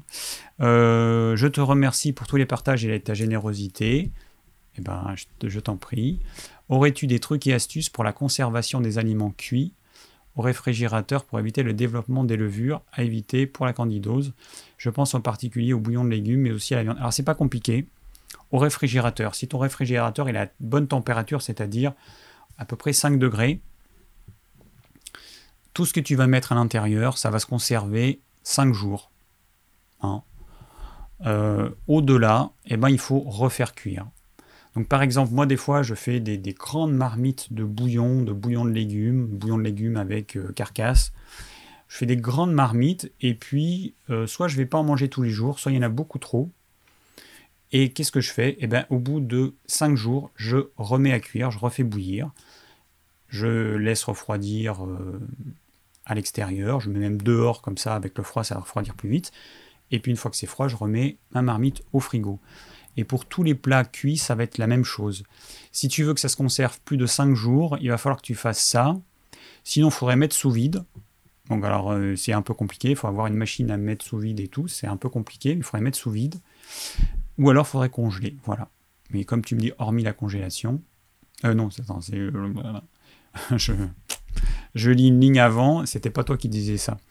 Donc sinon, c'est soit tu congèles, soit tu refais cuire au bout de 4-5 jours, soit sous vide, mais il faudra avoir une machine. Voilà. Est-ce bon pour la santé les confitures? Patrick qui nous pose cette question. Je ne sais pas si c'est une question sérieuse. Euh, la confiture, c'est, ça reste du sucre quand même. Hein. il faut quand même avoir conscience que en fait, on prend un fruit qu'on fait cuire. Donc déjà, on détruit certaines vitamines qui sont intéressantes comme la vitamine C, on détruit les vitamines les plus fragiles. Donc, en cuisant le fruit, on va faire évaporer de l'eau. Donc du coup, ce fruit cuit avec un peu moins d'eau, il y aura du coup plus de sucre. Mais en plus, on rajoute du sucre. Et, du coup, on se retrouve avec un produit qui a, en général, au moins 50% de sucre. Donc la question de est-ce bon? Non, la confiture c'est pas bon, c'est pas un bon aliment, c'est pas un aliment euh, qu'on peut conseiller, c'est juste quelque chose qui, est de l'ordre du plaisir. Moi j'ai fait des confitures, je n'en mange absolument pas au quotidien. Ma maman mange un petit peu au quotidien, se prend un petit déjeuner. Elle a toujours fait ça, et elle fait ça, et elle sait très bien ce que j'en pense, et elle fait comme elle veut, elle a tout à fait raison. Euh, elle fait comme elle veut parce que c'est son truc, et puis a priori ça lui pose pas de problème, donc je vais absolument pas l'embêter avec ça. Chacun fait comme il veut, mais si on me demande si c'est un aliment euh, santé, absolument pas. C'est un aliment plaisir. Donc moi j'en ai fait que je consomme ponctuellement. Il y a, euh, je sais plus, euh, pour fêter le confinement avec mon, conjoint, on s'est fait une soirée gaufre. On a ouvert deux bocaux de confiture et on, a mangé des gaufres à la confiture. Donc là c'est c'est clair que au niveau digestion, hein, c'est pas c'est pas top, mais c'était pas le, le, truc. On a fait des gaufres à la confiture pour avoir un petit repas craquage plaisir. Point. Mais non, la confiture c'est pas du tout un aliment plaisir et tu peux faire ce que tu veux. Tu peux mettre moins de sucre, tu peux faire ce que tu veux, tu peux faire moins cuire, mais tu es obligé de faire bouillir. Tes fruits, tu les fais bouillir de toute façon. Tu les fais bouillir. Normalement, on fait bouillir plusieurs fois. On monte à ébullition, ensuite on éteint, on laisse redescendre euh, la, température et on remonte. Et en fait, moi, je le fais sur deux jours. Voilà, c'est comme ça que faisait mon père et ça faisait des super bonnes confitures. Donc euh, voilà pour ma réponse à cette question. Souvent c'est pareil, on me demande est-ce que le miel c'est bon? Non, le miel c'est le miel c'est 70% de sucre, c'est pas un bon aliment, c'est du sucre, c'est un bonbon qui contient des petites choses qui sont intéressantes, mais en tellement quantité infime. Le miel, c'est intéressant au niveau externe. Tu, te blesses, tu mets du miel et tout, oui.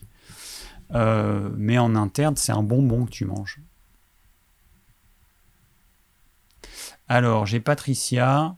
Bouillon de poulet, combien de temps de cuisson? Alors, le poulet, il n'y a pas besoin de faire cuire très longtemps.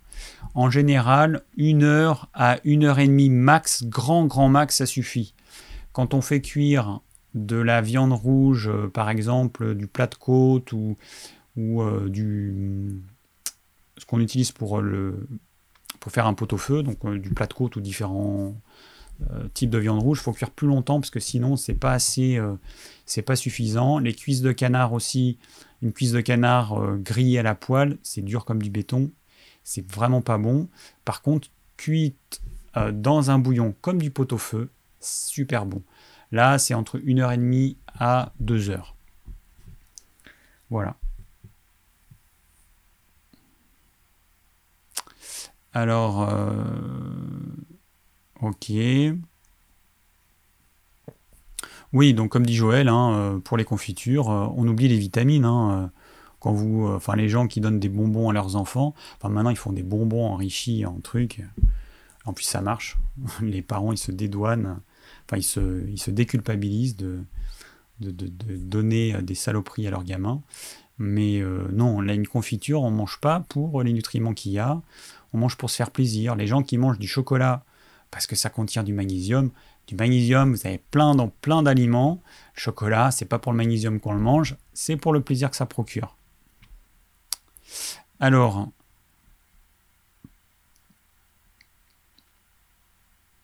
alors ça j'ai répondu. Marie-Alexandra. Alors, qui, euh, bon d'abord un grand merci pour tout votre travail, vos partages et vos très bons conseils, votre authenticité, votre authenticité et votre spontanéité. Ma question est simple, euh, que pensez-vous d'accompagner nos bons plats d'un bon verre de vin bio, vin bio rouge, blanc, rose, blanc ou rose? Alors c'est simple, euh, le vin, en fait, si tu prends un, papier pH, tu vas te rendre compte que c'est acide. C'est une boisson qui est plus ou moins acide. Suivant les vins, c'est plus ou moins acide. Et du coup, bah, ça va perturber la digestion des féculents. C'est aussi simple que ça. Donc si tu manges au cours de ton repas du pain, des pâtes, du riz, des pommes de terre, des légumineuses, le verre de vin, il va neutraliser ta salive et du coup, les féculents ne vont pas être prédigérés dans l'estomac comme ça devrait l'être. Ça, c'est le problème. Si tu manges pas de féculents, à ce moment-là, tu n'auras pas ce problème. Ça reste une boisson acide qui contient de l'alcool. C'est pas une boisson à conseiller au quotidien. Euh, le vin, ça reste quand même 13% euh, d'alcool. Donc pour avoir euh, ce qu'on a dans le, dans le vin, eh ben, on mange du raisin quand c'est la saison, entier, la peau, les pépins qu'on mâche bien. Mais le vin, ça reste, euh, ça reste un moyen de conserver le. enfin, ça, a été un moyen de conserver le jus de raisin, et, et puis c'est surtout de l'alcool, quoi. Il faut pas, faut pas se leurrer, donc c'est l'alcool. Donc, moi, je ne le conseille pas au quotidien. Vous faites ce que vous voulez. Il y a des gens qui en mangent au quotidien. Il y a des grands-mères qui ont eu leur petit verre de vin rouge à tous les repas et qui s'en portent très bien. Il y en a d'autres qui ont eu ça et qui sont chopés une cirrhose parce qu'on n'est pas tous égaux, encore une fois. Nous ne sommes pas tous capables de, de dégrader l'alcool en quelque chose de moins nocif. Donc, euh, à chacun de voir. Mais en tout cas, mon conseil, en tant que naturo, c'est pas tous les jours. Alors j'ai Lola, une petite curieuse, qui me dit David, quels sont tes péchés mignons? Alors, euh, mes péchés mignons. Ah oui, d'ailleurs, j'ai lu un truc, tiens, je vais, vous, je vais répondre. Ah bah oui, bah justement, tu dis ça, Joël. Euh, enfin, non, moi je vais répondre tout de suite. Il y a Joël qui dit Ouais, les kakis de cet automne au congélateur. Je sais plus si je l'avais déjà dit. Euh, j'ai fait ça, j'ai eu parce que, en fait, j'ai une variété de kakis qui sont super bons. Ils sont aussi moches qu'ils sont bons. Donc, on trouve dans les grandes surfaces des beaux kakis. Les miens, ils sont pas beaux. Ils ont une peau euh, fripée, enfin, ils ont une peau un peu abîmée et tout, mais ils sont succulents. Et, euh, et du coup, on en a eu pas mal parce que c'est des arbres qu'on a plantés quand on est arrivé ici, donc il y a 12 ans. Et, et on a deux arbres. Et en fait, on en a planté d'autres. En plus, cette année, on a planté. Mais j'en parlerai je vais vous faire un live. Allez, on dit dans semaine prochaine, c'est on va parler euh, lumière, euh, lumière bleue et tout ça. Je fais un live là-dessus. Et la semaine suivante, on va faire un live spécial jardin, permaculture et tout. J'ai plein de choses à vous dire parce que mon copain, il a acheté plein de trucs et euh, plein de variétés, variétés inconnues. Et du coup, je lui en parlerai avant. Il me fera un petit topo et je vous partagerai un petit peu ce qu'on a fait. Euh, donc les kakis, on a eu des super kakis, ça, m'embêtait de les voir se perdre. Je les ai mis au congélateur, j'ai testé, congelé, décongelé. Vous le faites décongeler, ça n'a pas bougé, c'est pareil. Et il y a deux jours, je me suis fait un. Alors je voulais manger des fruits parce que je pouvais, voulais pas manger à midi, j'ai mangé euh, un peu tard. Donc j'ai mangé deux petites pommes et deux petits kakis que j'ai décongelé, mais j'ai pas eu le temps de les décongeler suffisamment longtemps. Et du coup, le cœur était congelé, ça faisait comme un sorbet au kaki. C'était plutôt très bon. Voilà, c'était plutôt très bon. Donc euh, voilà. Euh, donc mes péchés mignons, ben je sais pas. Moi en fait, j'ai été éduqué du côté de ma mère. Il y a, hum, ils avaient donc mes grands-parents maternels, ils avaient un restaurant en Dordogne qui après a été repris par ma tante. Mon père, il a toujours cuisiné. Moi, j'ai été élevé en tant que...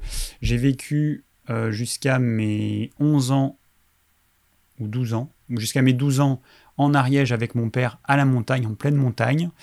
Euh, quand on n'avait rien à manger, on se faisait des pâtes aux girolles parce que bah, on allait les ramasser dans la montagne ou des trompettes de la mort ou des cèpes. Moi, j'ai été élevé comme ça où on se ramassait des gros paniers de girolles, et il y avait tellement de girolles par rapport aux pâtes que c'était plutôt des girolles aux pâtes. Donc forcément, où mon père faisait du lapin aux girolles, on mangeait des cèpes euh, avec je sais plus quoi, des pieds de mouton, des trompettes de la mort, on faisait des, des coulmelles, c'est des, des champignons qui ont un grand chapeau comme ça à l'automne, un, grand pied, et on les faisait paner. Euh, c'était super bon. Donc moi j'ai grandi avec euh, j'ai mangé de la bonne nourriture. Du côté de ma mère, il y avait ce restaurant euh, avec de la cuisine typique périgourdine. J'ai été élevé comme ça. Donc moi, j'aime ce qui est bon. Et du coup, mon péché mignon, c'est bah, à la limite tout ce qui est bon. J'aime ce qui est bon. Vraiment, euh, euh, aussi bien salé que sucré. j'aime beaucoup le chocolat. Là, j'ai fait pas mal de recettes.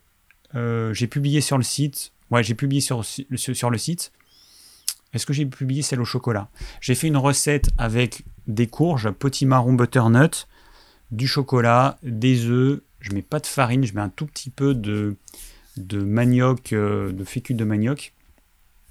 Et ça fait un côté un peu flan, euh, super bon, léger. Et quand c'est chaud, ça a une texture et un goût particulier. Et quand c'est froid, ça a un autre goût. Donc on a l'impression qu'on mange deux desserts différents. Moi, en fait, j'aime tout ce qui est bon. Et j'ai pas de j'ai pas de truc. euh, bah, Peut-être le chocolat, mais j'ai pas de truc qui dépasse le reste en fait. Voilà. J'ai- J'aime tout ce qui est bon. Je sais pas comment dire autrement. Euh, alors attends, qu'est-ce que j'avais vu comme question? Euh, As-tu parlé des smoothies? Euh, me demande Fred. Alors les smoothies, pour moi, c'est un, truc plaisir. De temps en temps, il y a des gens qui me disent ça, mais je dis, mais est-ce que est-ce que tu es édenté? Est-ce que tu n'as plus de dents? Alors pourquoi manger un smoothie? Parce que les smoothies, généralement, qu'est-ce qu'il y a dedans?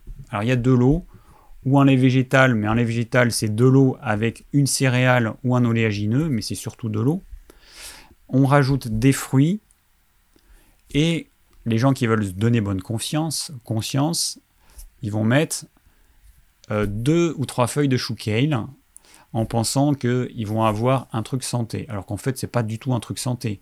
Le smoothie, c'est un truc plaisir euh, qui n'a pas d'intérêt parce que si on met que des légumes, c'est imbuvable, ou alors va y avoir tellement de fibres que ça va être indigeste, et du coup, la plupart des gens mettent des fruits, des fruits, enfin, euh, bon, des fruits, du lait de coco, des choses comme ça.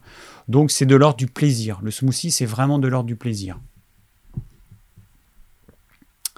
Alors, ensuite, j'ai Fatima qui nous dit Les graines de Nigel sont très bonnes contre ce virus. Les moudre et mélanger directement avec un bon miel, prendre une cuillère à café. Alors, attention, attention à ces recettes de grand-mère contre le virus. Je pense qu'on en est loin. Je pense que les personnes euh, qui sont retrouvées ou qui sont encore en réanimation avec un coma artificiel et un respirateur, euh, non. La graine de nigel, ça a un effet effectivement euh, anti-infectieux, mais juste des graines, ce ne sera pas suffisant. Nous, on vend en complément alimentaire de l'huile de nigel. Donc là, on a un vrai concentré. Pour les personnes qui ont le courage de croquer une capsule, vous allez voir que c'est hyper fort. Donc là, oui, l'huile de nigel, elle a un intérêt. Les graines, c'est bien, mais il faudra en prendre des quantités importantes pour que ça ait un vrai effet. Et toutes les petites recettes contre ce virus, il faut, quand même avoir les pieds sur terre. Euh, non. Voilà. Ce virus, bah, la plupart des gens en guérissent, 97% des gens qui sont infectés, ou 98%, je ne sais plus. Euh, donc on en guérit, hein. c'est pas, euh, on n'est pas au même niveau qu'Ebola ou certaines maladies. Mais s'il vous plaît, pas de trucs comme ça. Il y a plein de trucs qui circulent faut être sérieux. Voilà, faut être sérieux. Alors, euh... alors attends, j'en étais où moi? Parce que j'ai bifurqué. Alors j'ai Patricia qui me dit je suis régulièrement, je te suis régulièrement et ne loupe aucun de vos lives. J'aime beaucoup votre approche de la naturopathie. Voici ma question, j'ai une maladie auto-immune, thyroïdite d'Hashimoto, et je voudrais savoir si je suis plus vulnérable que les autres par rapport au coronavirus. Euh, alors je sais pas, donc je vais même pas répondre, je sais pas, très sincèrement. Et je sais pas si les médecins le savent, c'est quand même un truc qui nous est tombé sous le nez euh, comme ça. Donc euh, ils se rendent compte petit à petit des personnes les plus vulnérables, un peu plus les hommes que les femmes, un peu plus telle maladie que telle autre, mais on sera fixé malheureusement, dans quelques mois, donc on ne peut pas savoir. Alors, euh, Christophe Alain, je n'ai pas de questions et je n'aurai pas de réponse. J'ai découvert Pierre de Vérisme de TV qui répond en direct sur le live. Toi, tu nous fais la messe. Ton actualité sur laquelle tu passes beaucoup de temps, ce sont des infos que l'on connaît déjà, alors que toi, peut-être tu connais déjà. Est-ce que tu as vu le documentaire sur le blob dont j'ai parlé? Je ne sais pas. Tes lives tournent en rond avec euh, tes 90% de copines toujours les mêmes. Par contre, tes vidéos sont de meilleure qualité que tes lives. Toutes tes copines qui passent leur temps à te dire je t'aime, ça n'apporte rien. Bah écoute, voilà, bon. euh, oui. Bah, euh, bah, je t'incite du coup à plutôt regarder les lives de Vérisme TV si ça t'apporte plus que les miens moi j'ai quand même l'impression d'apporter un certain nombre d'infos durant mes lives parce que c'est mon but. Si c'est pas la tienne, eh ben voilà, va, va vers quelqu'un qui t'apporte ce dont tu as besoin. Alors ensuite, j'ai Annick. Euh, pour la, la soupe d'ortie, peut-on la faire avec des orties séchées vendues au magasin bio? Oui, mais alors franchement, ça va te coûter un bras euh, parce que ramasser des orties, enfin demander à quelqu'un de ramasser des orties, de les faire sécher, de les réduire en poudre, de les mettre en sachet, de les envoyer à un magasin bio, ça coûte beaucoup d'argent en fait. C'est beaucoup de travail, ça coûte beaucoup d'argent. Donc, euh, bah, toi, tu vas en mettre un petit peu. Tu vas peut-être mettre, je sais pas moi, une cuillère à soupe euh, sur ton assiette. Mais euh, on peut, oui, effectivement, on peut. Mais bon, si tu peux pas en ramasser, c'est vrai que c'est dommage. Mais bon, c'est mieux que rien. Hein. Après, tu auras quand même le goût de l'ortie. Anis, des orties frais, je n'en trouve pas. C'est vrai que c'est compliqué. Alors là, en ce moment, j'ai un endroit dans mon terrain. nous, on laisse des, euh, parties euh, qu'on laisse comme ça, justement pour qu'il y ait des orties ou certaines plantes sauvages qui poussent. J'ai un endroit, les orties, elles sont magnifiques. On a eu un hiver de merde où il a plu tout le temps. La terre a été bien imbibée. Et là, du coup, excusez-moi, à force d'être assis, euh, du coup, on a des orties qui sont magnifiques, qui sont hautes comme ça. Alors, vous voyez pas évidemment, mais euh, là, je montre, ça doit faire 80 cm de haut. Elles sont belles, elles sont tendres et tout. Donc euh, là, c'est vrai. Et je pense que dans pas mal de régions de France, de France, où normalement il n'y a pas grand-chose, peut-être qu'il y en a ce printemps. Je sais pas. Mais effectivement, ouais, bon, on n'a pas tout, mais il faudrait voir ce qu'il y a comme plantes sauvages de ton côté et du coup faire des recettes en fonction de ce que tu as. Moi, je fais des recettes en fonction de ce que j'ai, mais si j'habitais Nice, eh ben, je voir les plantes sauvages qu'il y a et voilà, je, je m'adapterai à ça. Alors ensuite, j'ai Ariel, qui donc une femme. J'habite en ville, puis-je cueillir des orties dans un quartier pas trop pollué pour les manger Il y a risque des chiens euh, qui passent par là ou autre.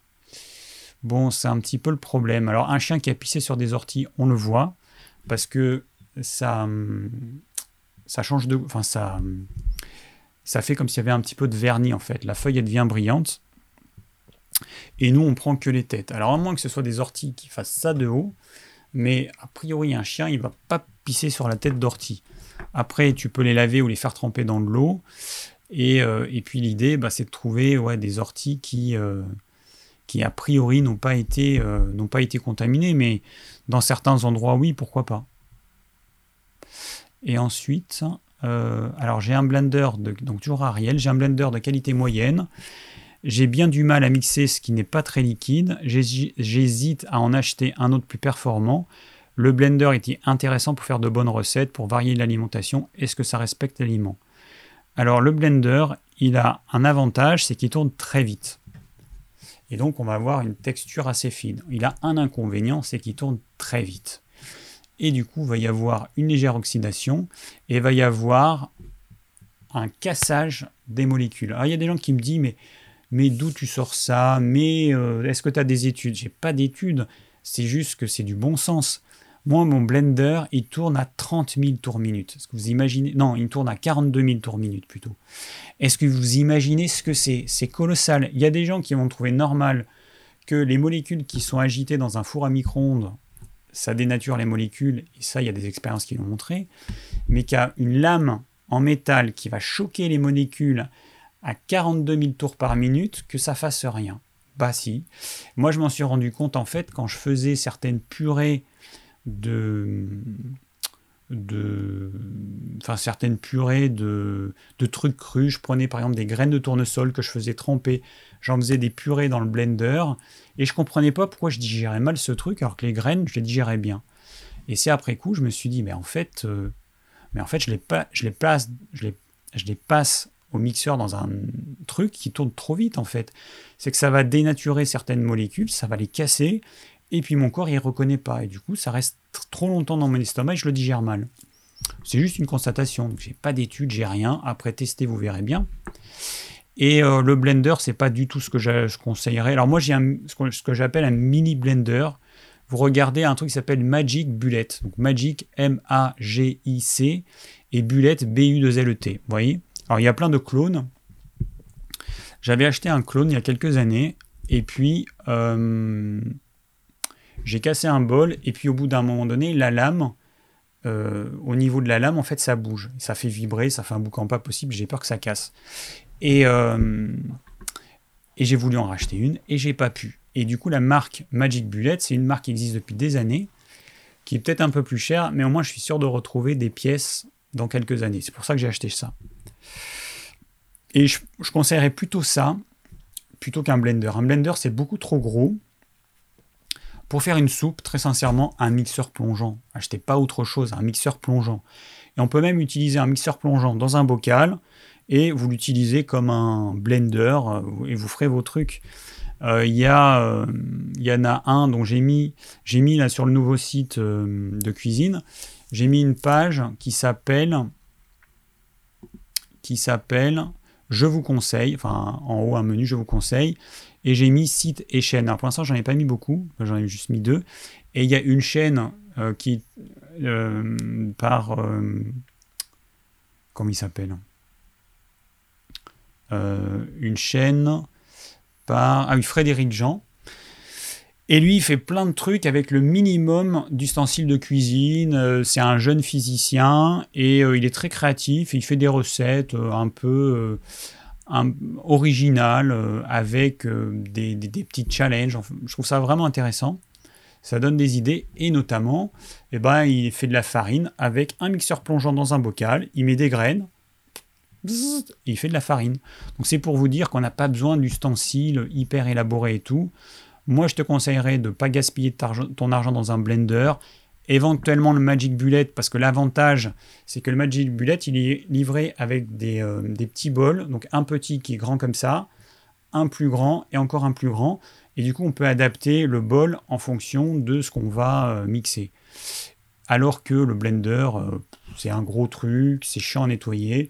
Quand on va les chercher au fond, c'est galère, il y a du gaspillage. Moi, j'aime pas du tout les blenders, j'utilise très rarement. Donc, j'en ai un, mais j'utilise vraiment très, très, très rarement. Euh, voilà, donc un bon mixeur plongeant, à la limite, ou un, Magic Bullet. Voilà. Alors, autre question, j'ai Jamie, qui est une femme, que penses-tu des graines germées dans l'alimentation hebdomadaire? Dans le cas où elles sont cultivées à la maison, les vertus des oligo-éléments sont-ils sont-ils si décuplés que cela? Alors non, c'est pas si décuplé que cela. C'est juste que ceux qui vantent les graines germées, ils parlent souvent de vitamines qui n'existent pas dans la graine sèche. Par exemple, j'ai lu sur un site que la vitamine C de je ne sais plus quelle graine, c'est multiplié 600 fois en plus ou 600% en plus, je ne m'en rappelle plus. En tout cas, c'est un gros chiffre, mais oui, mais c'est normal, dans la graine sèche, il n'y en a pas de la vitamine C. Donc la graine qu'on va réhydrater et ensuite qui va germer, il y a de la vitamine C qui va se créer, et ils auraient pu dire un million de fois de plus, ça aurait été exactement pareil, c'est complètement débile. Par contre, quand on regarde un tableau d'analyse nutritionnelle, quand on regarde des légumes ou des plantes comme du persil, comme du chou, comme du radis noir, euh, comme je sais pas quoi, et quand on compare ça avec les graines germées, on se dit, mais en fait, il y a peu de différence. Les nutriments, il n'y en a pas tant que ça. La différence, elle est faible. Est-ce que ça vaut le coup de dépenser autant de temps, de l'eau, de, des ressources Parce que je rappelle que pour faire des graines germées, il faut faire des champs de plantes qu'on ne va pas consommer, dont on va récolter que la graine. Donc ça demande beaucoup de ressources, beaucoup d'eau, parce qu'en plus cette plante, il va falloir l'arroser au-delà du stade de maturation, quand vous avez des graines de, je sais pas, de poireau, eh ben, le poireau, normalement, on le récolte. Là, il va falloir attendre la... qu'il fleurisse, qu'il fasse des fleurs, récolter les graines. Enfin bon, voilà, au niveau écologique, c'est vraiment euh, anti-écologique. Donc, pour moi, la graine germée, c'est plus un truc d'ordre décoratif, d'ordre euh, apéritif, d'ordre ce que vous voulez mais c'est absolument pas une solution. Alors il y a des gens qui disent oui, mais moi j'ai un appartement et tout. Ok, vous faites ce que vous voulez, mais c'est mon avis. La graine germée, au niveau écologique, c'est n'importe quoi. Euh, euh, et en termes de nutriments que ça apporte, aucun intérêt par rapport aux légumes qu'on a. Voilà. Alors, euh, Alors, il y a Claude qui nous dit un laboratoire suisse a démenti l'oxydation du blender.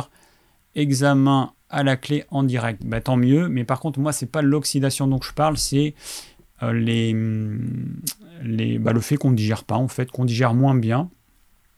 Et ça, tout le monde peut le faire. Hein. vous prenez, j'avais fait aussi une recette de houmous comme ça au blender. Vous prenez une recette, vous la faites au blender, et puis vous mangez l'équivalent de ce qu'il y a dans le blender, vous le mangez euh, comme ça, et vous voyez c'est une différence de digestion. Moi j'en ai fait l'expérience, et n'importe qui, qui peut en faire l'expérience, et vous verrez que, euh, bah oui, voilà, il y a des différences au niveau de la digestion. Alors peut-être que la raison que je donne, elle n'est pas bonne, mais ça me semble logique, un truc qui tourne aussi vite. Hein, de toute façon, ça va entrechoquer les molécules. Et la preuve, elle est simple, c'est qu'il y a des personnes qui font des soupes crues, chaudes avec le blender. C'est-à-dire qu'ils font tourner pendant 5 minutes jusqu'à ce que ça chauffe. Ben, ça chauffe pourquoi? Parce qu'il y a une friction des molécules. Et donc, euh, c'est clair qu'un truc en métal contre des molécules d'un légume, ben, il y a des chances que les molécules soient cassées. C'est l'évidence même. Mais peut-être que ça n'oxyde pas. Et après, ça n'oxyde pas, ça dépend pendant combien de temps on le fait. Euh, alors peut-être qu'une minute, ça n'oxyde pas. Peut-être que ceux qui font des soupes avec un blender, c'est-à-dire qu'ils font chauffer leur soupe en faisant tourner le blender pendant 5 à 10 minutes, peut-être que oui, là, ça s'oxyde. Il faut voir après comment a été fait l'expérience. Et il faut voir ce qui est mesuré aussi pour vérifier le niveau d'oxydation. Voilà, bon, 21h02, euh, je pense que j'ai répondu est-ce que j'ai répondu à toutes les questions? Je pense que oui. Ah, il y a une dernière question peut-être. Ah ben non, celle-là je l'ai vue. Euh, ouais, je pense que j'ai répondu à toutes les questions. Donc c'est cool. Je regarde, tac, tac, tac. Oui, toutes les questions. Nickel. Bon, et eh ben voilà, donc je vous souhaite une bonne soirée.